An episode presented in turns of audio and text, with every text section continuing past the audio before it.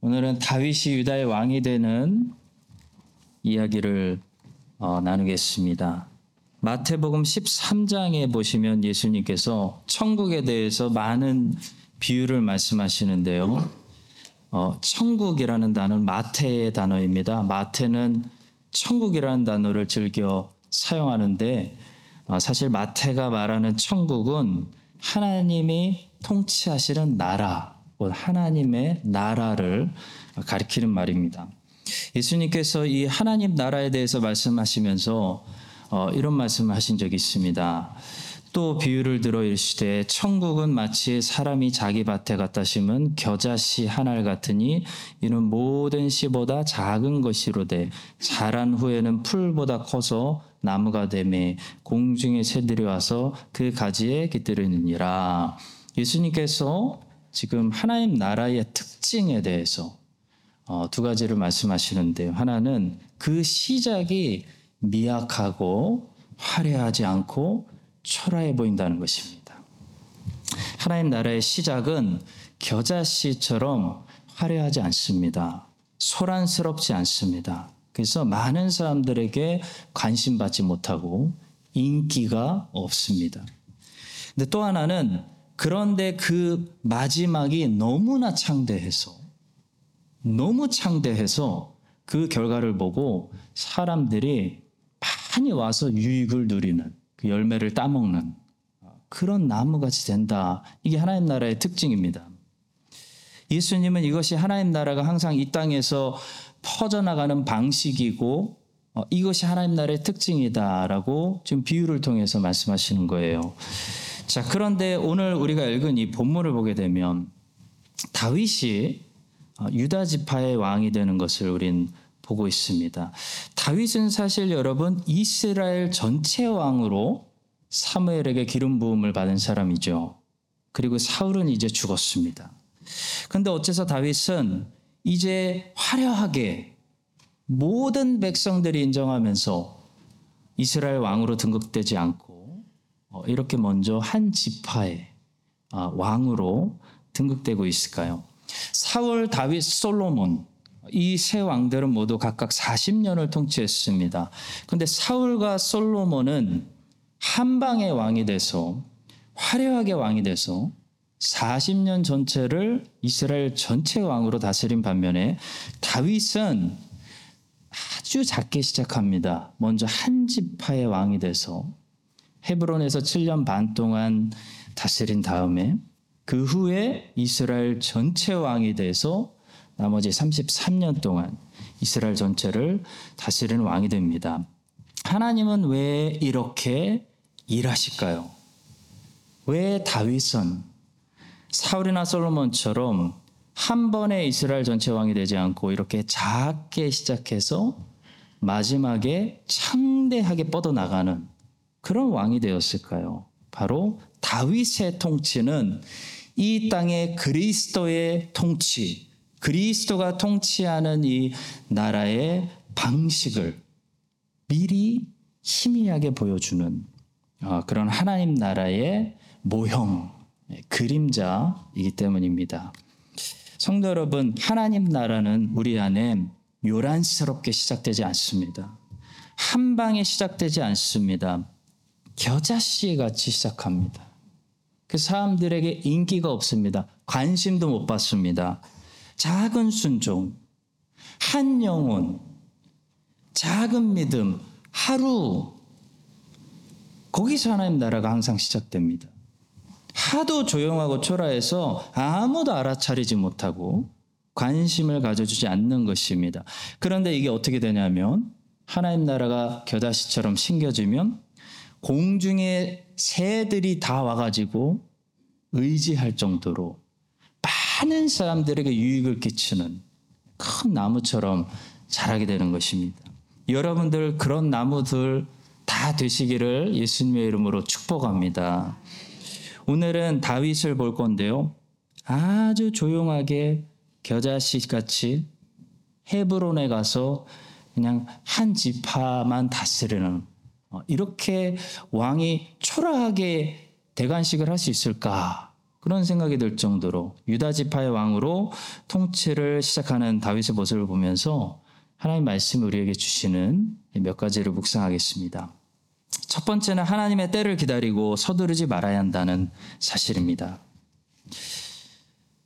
하나님께서 우리에게 명령하셨을 때 즉각 순종하고 어, 민첩하게 행동하는 것과 하나님의 시간을 기다리지 못해서 내가 서두르는 것은 다른 것입니다. 다윗은 사울이 죽고 이제 자기가 이스라엘 왕이 될 차례가 왔는데도 서두르지 않았습니다. 다윗은 하나님의 시간을 더 기다리고 하나님의 방법으로 이 일이 진행되도록 했다는 것이죠.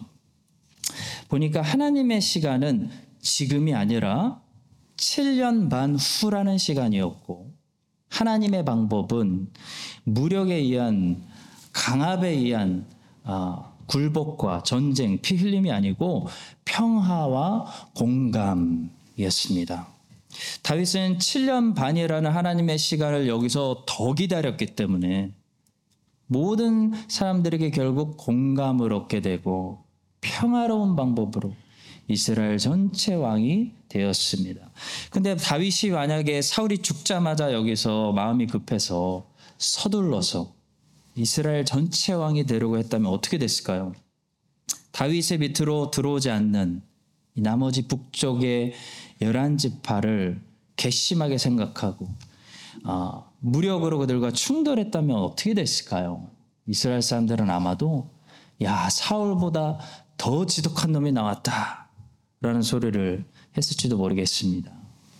하나님보다 서두르면 우리는 항상 일을 망치게 됩니다. 나중에 수습해야 할 일들만 더 많아지죠. 하나님의 방법은 여러분 한마디로 정리하면 한 영혼이라도 살리는 방법입니다. 그렇기 때문에 지금 이해가 가지 않고 답답해도 우리가 하나님의 시간을 기다려 하나님의 방법대로 일이 진행되게 해야 되는 것입니다. 그래야 한 영혼이라도 덜 상처받고 한 영혼이라도 더 살려낼 수가 있는 것입니다. 이 일을 빨리 처리하고 싶으면 내 방식대로 하면 되는 것이고요. 한 영혼이라도 살리고 싶으면 하나님의 방법대로 해야 됩니다. 하나님은 우리보다 느린 분, 답답한 분이어서가 아니라 하나님은 영혼을, 죄인들을 선한 길로, 구원의 길로 인도하시기 위해서 참아주시고 기다려주시는 분이기 때문에 어, 우리는 하나님의 시간을 기다리고 하나님의 방법대로 모든 일이 진행되도록 해야 하는 것입니다. 16세기 유럽에서 종교개혁이 일어난 뒤에 어, 유럽은 그 뒤에 어떻게 됐을까요? 엄청난 전쟁의 아픔을 겪어야 했습니다.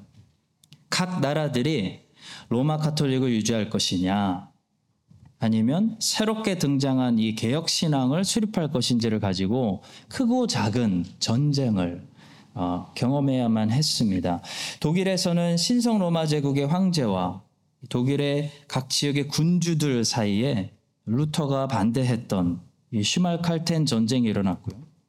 프랑스에서는 위구노 전쟁이 일어났고 스코틀랜드에서는 감독들의 전쟁, 영국에서는 어, 세 차례에 걸쳐서 청교도 전쟁이라고 어, 부르는 시민 전쟁이 일어났습니다. 네덜란드는 무려 80년에 걸친 독립 전쟁인데 이게 사실 종교 전쟁입니다. 프로테스탄트와 로마 카톨릭의 독립 전쟁을 경험했고요. 나중에는 유럽 전체가 보헤미안, 덴마크, 스웨덴이 가입하면서 로마 카톨릭주의와 개혁주의로 갈려서 30년 전쟁을 치렀습니다.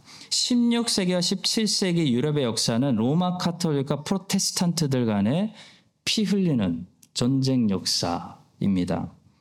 자, 물론 그 과정 속에서 진리를 지키려고 하고 진리를 바로 전하려고 하고 교회를 개혁시키려고 했던 어, 이런 청교도들의 그 순교 희생 정신은 아, 오늘날 개신교를 이 땅에 세운 그런 밑거름이 되었다는 것은 우리가 잘 알고 있습니다.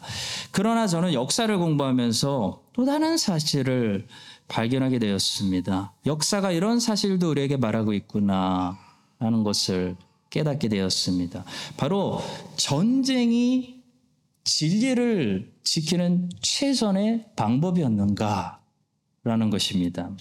진리를 보수하기 위해서, 교회를 개혁하기 위해서, 과연 전쟁 이외에는 유럽인들에게 방법이 없었는가? 라는 질문을 던지지 않을 수가 없습니다.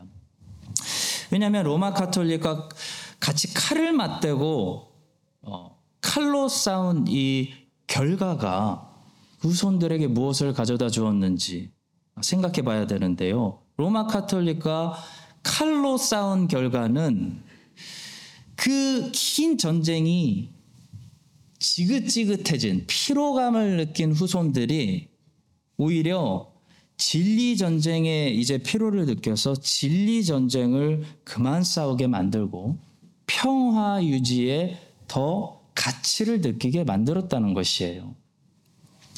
종교개혁 1세대들과 2세대들은 진리의 목숨 걸었습니다. 천년 동안 묻어두었던 이 속았던 진리를 되찾았기 때문에 진리의 목숨 걸고 생명 바치면서 전쟁까지 했는데요. 그 전쟁이 지긋지긋해진 후손들이 그렇게 질문하기 시작했다는 거예요. 교리? 그게 그렇게 중요한 건가? 서로 조금 다르게 믿으면 그게 그렇게 문제가 되는가? 로마 카톨릭의 예배 형식이 좀 화려하면 어떻고, 성공회가 공동 기도문을 좀 사용하면 어떻고, 교회 정치가 국가가 좀 간섭하면 어떻고, 그게 그렇게 목숨 바쳐 우리가 싸울 정도로 중요한 일인가? 이런 질문을 하기 시작했다는 거예요. 유럽인들이 진리를 보수하기 위해서 더 이상 그렇게 치열하게 싸우는 것보다 서로 평화 유지를 지키는 것을 훨씬 더 인간에게, 국가에게 가치 있는 것으로 느끼기 시작했다는 것입니다. 거기서 계명주의가 따라오고 거기서 자유주의 신학이 잉태되고 진리를 위해서 싸우는 것보다는 평화 유지, 동성애도 품어주고 이슬람도 품어주고 다른 종교들도 품어주고 그런 평화 유지가 유럽인들에게 어느 순간부터 최고의 가치, 심지어 프로테스탄트들의 가치, 잘못된 가치가 되었다는 것입니다. 여러분, 여러분들에게 제가 질문해 보겠습니다. 진리 전쟁이 중요한가요? 평화 유지가 중요한가요? 여러분들이 성경을 따르는 사람들이라면, 성경을 따르는 청교들과 같은 그리스도인이라면 여러분들에게는 항상 진리 전쟁이 중요해요. 진리가 중요해요. 진리를 벗어나는 것은 마귀의 역사이고 거긴 진정한 평화도 없고 안식도 없다는 걸 알기 때문입니다. 그래서 자꾸 다툼이 일어나더라도 배타적이란 소리를 듣더라도 부딪히더라도 어, 예배는 이렇게 드려야 됩니다. 이것이 신앙 고백입니다. 이것이 진리입니다. 그건 죄입니다. 동성애는 죄입니다. 크리스찬들은 성경을 믿는 성경 중심의 크리스찬들이라면 그 얘기할 수밖에 없다는 것이에요. 그것이 청교도들의 삶이었습니다. 그런데 우리가 그들의 삶에서 그들도 무엇을 실수했는지도 배울 수가 있어요. 여러분 청교도라고 다 같은 청교도가 아니에요. 청교도 안에도 장로파, 회중파, 급진파 많은 파들이 있습니다.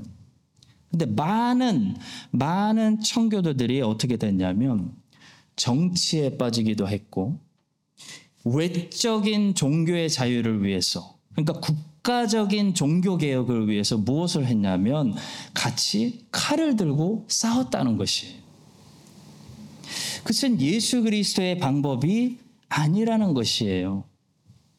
외적 종교의 자유, 곧 영국이라는 나라를 개혁시켜서 국가적으로 프로테스탄트를 믿는 개신교 나라로 만들겠다. 그 과정 속에서 전쟁하고 정치 뛰어들고 했다는 것입니다. 많은 청교도들이 다는 아니고. 그래서 결과가 무엇입니까? 영국이 잘 됐을까요? 성공에 없앴습니까? 로마 카톨릭 쫓겨났습니까? 아니에요. 오히려 아까 말씀드린 대로 개신교도들이 같이 칼 들고 싸우는 역사의 피로를 느낀 유럽인들이 진리 전쟁 자체를 혐오하게 되는 그런 결과를 만들었다는 것입니다. 성도 여러분, 예수 그리스도의 방법은요, 폭력이 아닙니다. 주님께서 말씀하셨죠. 마태복음 26장 52절. 이에 예수께서 이르시되 내 칼을 도로 칼집에 꽂으라. 칼을 가지는 자는 다 칼로 망하느니라.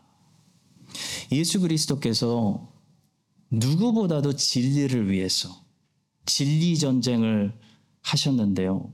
예수님은 그 전쟁을 칼로 싸우시지 않았다는 것이에요.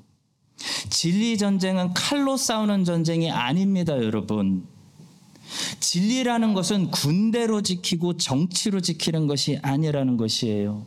데오도시우스 로마 황제가 로마 제국을 기독교 국가로 공인했다고 해서 정치적으로 공인했다고 해서 로마 제국에 사는 모든 사람들이 이제 이교도를 다 쫓아내고 진리를 믿고 로마 제국이 기독교 나라가 되는 것이 아닙니다.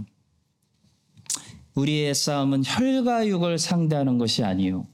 통치자들과 권세들과 이 어둠의 세상 주관자들과 하늘에 있는 악의 영들을 상대함이라 바울 사도가 말해 주었어요. 바울도 칼을 말하기는 말했어요. 근데 바울이 말한 칼은 그런 물리적인 칼이 아니었죠. 바울이 말한 그리스도인의 칼은 성령의 검이라고 부릅니다. 곧 하나님의 말씀이 구원의 두고와 성령의 검, 곧 하나님의 말씀을 가지라. 이 성령의 검, 하나님의 말씀대로 살고 말씀의 증인들이 세상을 바꾸는 것이지, 교회를 개혁하는 것이지, 칼 들고 싸우는 사람들이 개혁하는 것이 아니라는 것입니다. 17세기 이런 로마 카톨릭과 개신교 사이에 전쟁들이 있었을 때 참 다행히도 칼로 싸우지 않고 주님을 따라 바울처럼 성령의 검으로 싸우는 사람들이 많이 있었습니다. 프랑스에서는 이렇게 몰래 개신교를 믿었던 사람들을 위그노라고 불렀는데요. 어, 프랑스에서 일어난 이 종교 전쟁, 위그노 전쟁은 사실 전쟁이라기보다는 로마 카톨릭이 개신교인들을 일방적으로 학살한 학살에 가까웠습니다. 위그노들은 숫자가 너무나 열세였습니다.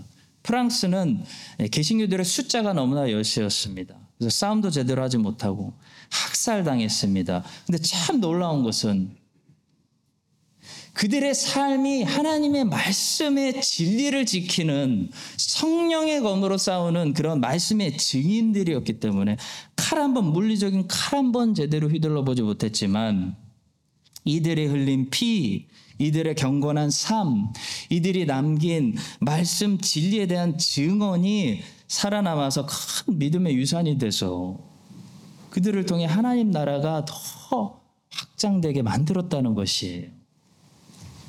기독교를 더 많이 전파하고 이 땅에 확장시킨 사람들은 칼을 들고 같이 싸우는 사람들이 아니라 십자가를 들고 핍박을 견디면서 꿋꿋이 성경을 번역하고 꿋꿋이 성경을 공부하고 성경 진리의 말씀을 내 삶 속에서 순종하고 실천하려고 노력했던 경건한 사람들, 거룩한 사람들, 그런 위근호 같은 사람들이었다는 놀라운 사실을 우리는 역사를 통해서 배우게 되는 것입니다. 성도 여러분, 우리 주님의 제자들도 한때 한때 혈기왕성할 때 이 품에 칼을 들고 다닌 적이 있었어요. 베드로도 3년이나 예수님 쫓아다니는데 칼 가지고 있었어요. 건들면 하려고. 열심당에 속한 제자들 많이 있었던 것으로 성경학자들은 추정합니다. 누가 열심당이었을까 상상하지 마세요. 다 우리의 모습이에요. 그런데 나중에 그들은 모두 순교한 것으로 알려져 있습니다. 근데 주님으로부터 무엇을 배운 거죠, 여러분? 싸우는 하나님의 방법을 배운 것입니다. 예수님이 하나님의 말씀으로 싸우시고 사탄을 침묵시켜버리고 십자가로 승리하셨다는 사실을 배운 것이에요. 저렇게 싸우는 거구나. 저렇게 싸우는 것이 하나님 나라를 확장시키고 승리하는 것이구나. 제자들이 제대로 배웠습니다. 성도 여러분, 우리도 하나님의 방법을 기다려야 됩니다. 다윗은 하나님의 방법을 기다릴 줄 알았습니다. 요압은 칼로 싸우다가 자기 동생을 잃었습니다. 칼로 싸우다가 자기 동생 잃고 그때부터 복수심 생겨가지고 다윗에게 불순종하고 인생이 망가지기 시작했어요. 다윗은 좀 바보같이 보이더라도 하나님의 방법으로 싸웠기 때문에 결국 아무도 잃지 않았습니다. 지는 것 같아 보였지만 결국 항상 다윗이 승리하고 있습니다. 이 사실을 우리가 기억하고요. 여러분과 저도 신앙생활하고 우리가 사역할 때 사람의 방법으로 하지 말고 하나님의 방법으로 싸워서 결국 하나님의 나라를 많이 확장시키는 그리고 많은 사람들을 구원의 길로 인도하는 아, 그런 충성스러운 제자들 다 되시기를 예수님의 이름으로 간절히 축복합니다. 자, 두 번째로 다윗은 하나님이 시키시는 일이라면 무슨 일이든지 기쁨으로 기꺼이 순종하는 사람이었다는 사실이에요. 자, 본문 1절을 보니까 다윗이 하나님께 묻고 있습니다. 그 후에 다윗이 여호와께 여쭈아르되 내가 유다 한 성읍으로 올라가리까? 여호와께서 이르시되 올라가라. 다윗이 아르되 어디로 가리까? 이르시되 헤브론으로 갈지어다. 그리고 나서 2절에 보시면요. 다윗이 이제 자기의 아내들을 데리고 헤브론으로 갔다고 말씀하고 있습니다. 2절도 중요한 기록입니다. 2절 보시겠습니다 다윗이 그의 두 아내 이스라엘 여인 아히노암과 갈멜 사람 나발의 아내였던 아비가일을 데리고 그리로 올라갈 때라고 기록되어 있죠. 여러분 다윗은 이때만 해도 아직 자녀들이 한 명도 없었습니다. 왜냐하면 사무엘하 3장 2절에 보시면 어, 다윗이 이때 헤브론으로 가서 이스라엘 여인 아이노암을 통해 첫째 아들을 암론을 낳았다고 말하고 있기 때문입니다. 한번 보시죠. 다윗이 헤브론에서 아들들을 낳았으되 맏아들은 암논이라 이스라엘 여인 아이노함의 소생이요 말씀합니다. 그러니까 하나님께서는 어, 다윗에게 어, 너큰 일 하려고 하지 말고 내가 할 때까지 헤브론 가 있어. 한 지파부터 다스려. 어, 아들 낳고 애들에게 좋은 아빠 되죠. 이런 명령을 내린 거나 마찬가지예요.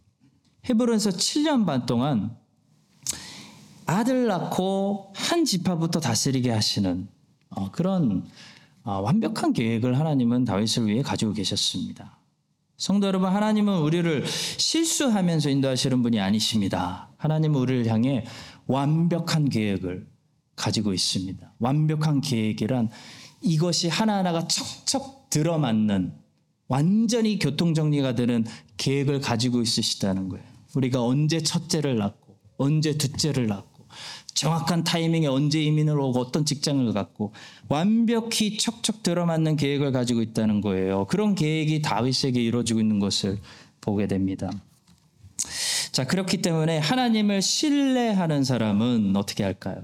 하나님이 어디로 가라고 명하셔도 무엇을 시키셔도 하나님을 신뢰하기 때문에 그것이 지금 나에게 최선의 길이라는 것을 알기 때문에 어떻게 합니까? 기쁨으로 순종하는 거예요. 기쁨으로 순종. 너 가서 애 낳아. 아, 네, 열심히 낳겠습니다. 기쁨으로 순종하는 거. 이게 최선이구나. 1절에 나와 있는 다윗의 기도를 보십시오. 굉장히 구체적이죠. 그리고 하나님께 구체적으로 응답받고 있습니다. 다윗이 구체적으로 응답받을 수밖에 없는 이유는 다윗의 기도가 이미 하나님의 뜻을 구하는 아, 기도였기 때문에 그렇습니다. 자, 다윗은 헤브론으로 가라고 했을 때 아, 이런 불평을 하거나 의심하지 않았습니다. 하나님 왜 남쪽으로 내려가라고 하십니까? 사울이 죽었는데 저 베냐민 지파가 꿍꿍이 하기 전에 북쪽으로 올라가서 북쪽에 있는 지파들을 꽉 잡아야죠. 기선제압을 해야죠. 라고 생각하지 않았다는 거예요. 헤브론으로 내려가 있어. 네, 알겠습니다. 하나님 뜻대로 하겠습니다. 가서 주의 종은 대비하고 있겠습니다. 준비하고 있겠습니다. 하나님이 하라고 하는 것은 하고 있겠습니다. 이게 다윗이었다는 거예요.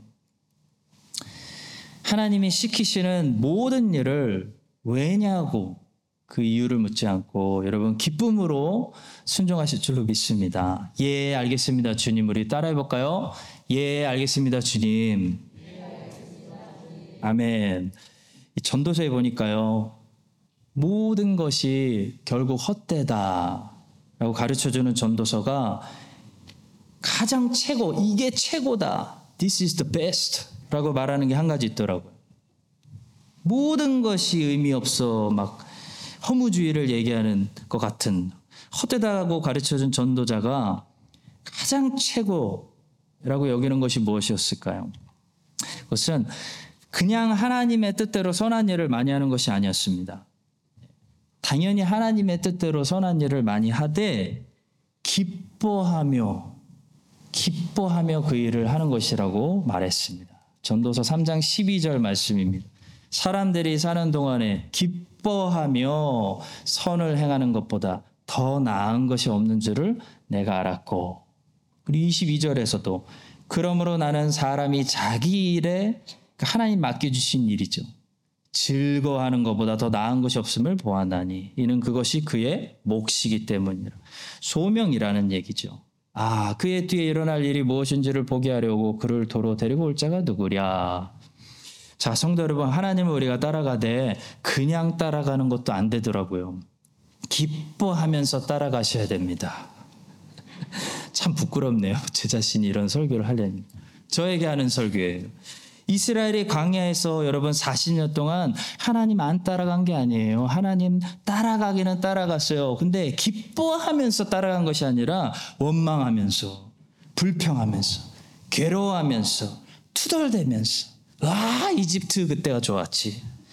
그러면서 따라갔어. 그것이 최선이 그것은 최선이 아니라는 것이 그냥 순종은 최선이 아닙니다. 이건 솔로몬의 말이라기보다는 성령의 감동으로 기록된 성령의 음성인 거죠. 인생 중에 최고는 뭐냐면 하나님이 무엇을 시키시든지 어디로 보내시든지 예루살렘으로 보내셔서 막 큰 일을 맡기시든지 헤브론으로 보내셔서 네 아내 좀 사랑해줘라고 하시든지 열두 지파를 맡기시든지 한 지파부터 잘 돌봐 유노마라고 말씀하시든지 하나님이 무엇을 맡기시든지 기뻐하면서 기뻐하면서 하나님께 순종하는 즐거움으로 순종하는 것이 최선이라는 것이에요. 그것이 다윗의 삶이었어요. 다윗은 무엇을 맡겨도 불평하지 않고 즐거움으로 순종하고 있습니다. 아마 너 왕하지 말고 문지기 해 그러면 아마 이스라엘에서 제일 유명한 행복한 성전 문지기로 살았을 거예요. 왜냐하면 하나님이 최선으로 인도하신다는 사실을 다윗은 믿었기 때문입니다. 여러분과 저도 다윗처럼 이런 신앙을 가지고 어렵게 순종하는 것이 아니고 매일 기쁨으로 무엇을 맡기시든지 즐거워하면서 하나님의 뜻을 따라, 따라가는 모두가 될 수 있기를 주님의 이름으로 간절히 축복합니다. 마지막 세 번째로 3절이 중요하더라고요. 3절에 보시면 다윗이 어려웠을 때 다윗과 함께 했던 추종자들이 이 다윗과 함께 평안히 살게 되었다라는 그런 눈물겨운 결론을 우리에게 보여줍니다. 3절의 말씀입니다. 또 자기와 함께 한 추종자들과 그들의 가족들을 다윗이 다 데리고 올라가서 헤브론 각 성읍에 살게 하니라. 이제 두 다리 쭉 뻗고 살 수 있게 된 겁니다. 오늘 intro에서 제가 말씀드린 것처럼 오늘 본문은 다윗의 나라가 한 방에 세워지는 것이 아니고요. 점진적으로 세워지고 있다는 사실을 보여주는, 강조하는 그런 본문입니다. 그래서 처음에 헤브론에서 7년 반, 그리고 나중에 예루살렘에서 12지파의 왕으로 33년 다윗은 통치하게 되는 거죠. 마찬가지로 성도 여러분, 그리스도의 나라도 한 방에 완성되는 것이 아니고 어, 이렇게 점진적으로 세워집니다. 우리 주님께서 2000년 전에 이 땅에 오셨을 때 하나님 나라를 끌고 온 거예요, 이 땅에. 하나님 나라가 임했다라고 선포하시면서 세례 요한이 증거하고 하나님 나라가 가까웠으니 회개하라 하시면서 하나님 나라를 끌고 왔는데 이 나라를 한 방에 끌고 온 것이 아니에요. 완성된 나라로 끌고, 오신 것이 아닙니다. 아주 함께 우리 주님 열두 제자 120명 이렇게 끌고 오셨어요. 처음에는 믿는 자들 교회를 통해서만 왕으로 인정받으시는 그리스도께서 최후에는 모든 입술이 그를 시인할 거라고 얘기해요. 모든 입술이 그를 시인하고 모든 눈이 그를 찌른 사람들, 그를 욕하던 사람들마저도 예수 그리스도가 영광의 주님이고 왕이라는 사실을 인정하게 되는 온 세상의 왕으로 인정받으시는 그런 날이 다가오고 있다고 성경은 우리에게 얘기해요. 근데 아직 완성되지 않았어요. 그래서 지금 우리가 살고 있는 때는 언제예요? 지금 우리는 아직 모든 사람들이 우리 주님을 왕으로 인정하지 않고 있는 것을 보고 있습니다. 마치 다윗이 아직 모든 이스라엘 사람들에게 왕으로 인정받지 못했어요.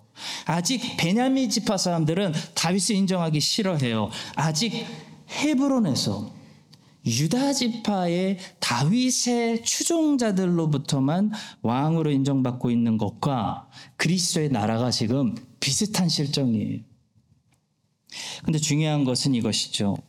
지금 주님을 왕으로 인정하고 주님이 어려울 때 주님을 함께 따랐던 자들은 주님이 더 큰 영광으로 받으실수록 주님을 따랐던 이 사람들도 함께 영광스러운 어, 보좌에 앉게 되는 그런 사람들로 기억된다는 것입니다. 마치 다윗의 측근들이 아둘람굴에서부터 다윗의 편에 서서 다윗을 따랐더니 이제 헤브론으로 가족들과 함께 평안히 자기들의 집으로 찾아 들어가고 있는 것과 같은 것입니다. 그리고 이들은 이제 7년 반 후에는 영광의 성 예루살렘에 함께 들어갈 사람들인 것이에요. 사랑하는 성도 여러분, 성경이 이 사실을 우리에게 지금 약속하고 있습니다. 디모데후서 2장 12절 참으면 또한 함께 왕노릇할 것이요 우리가 주를 지금 부인하면 주도 우리를 부인하실 것이다 말씀하는 거예요. 아둘람굴에서 다윗과 함께 충성스러웠던 부하가 영광의 예루살렘 성으로 들어갈 수 있는 것처럼 지금 골고다에서 함께 십자가를 지고 우리 주님의 길을 걸어간 제자들만이 나중에 영광의 나라에도 함께 들어갈 수 있는 것입니다. 우리 주님께서 그래서 이런 말씀을 남기셨어요. 너희는 나의 모든 시험 중에 항상 나와 함께 한 자들인즉 내 아버지께서 나라를 내게 맡기신 것 같이 나도 너희에게 맡겨 너희로 내 나라에 있어 내 상에서 먹고 마시며 또는 보좌에 앉아 이스라엘 열두 지파를 다스리게 하려 하노라. 여러분과 저도 다윗의 부하들처럼 우리 주님의 나라가 아직 완성되지 않은 바로 지금입니다. 지금 이때에 주님의 편에 서야 돼요. 아둘람 굴 속에 들어가는 사람들이 복된 사람들이에요. 지금 주님의 편에 서지 않을 때 함께 고생을 같이 함으로 우리 주님의 나라가 완성되었을 때 여러분과 저 크라이스트 찬의 장로교회는 부끄러움 당하는 것이 아니고 기억되신 바 되어서 다윗의 부하들처럼 우리 주님과 함께 영광의 나라에서 매우 존귀한 자들, 존귀한 교회, 존귀를 얻는 그런 자들이 다 되시기를 예수님의 이름으로 간절히 축원합니다.